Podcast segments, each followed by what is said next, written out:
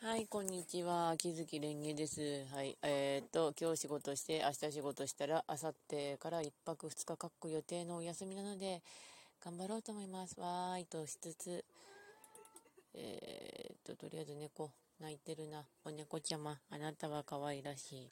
最高のお猫です。はい。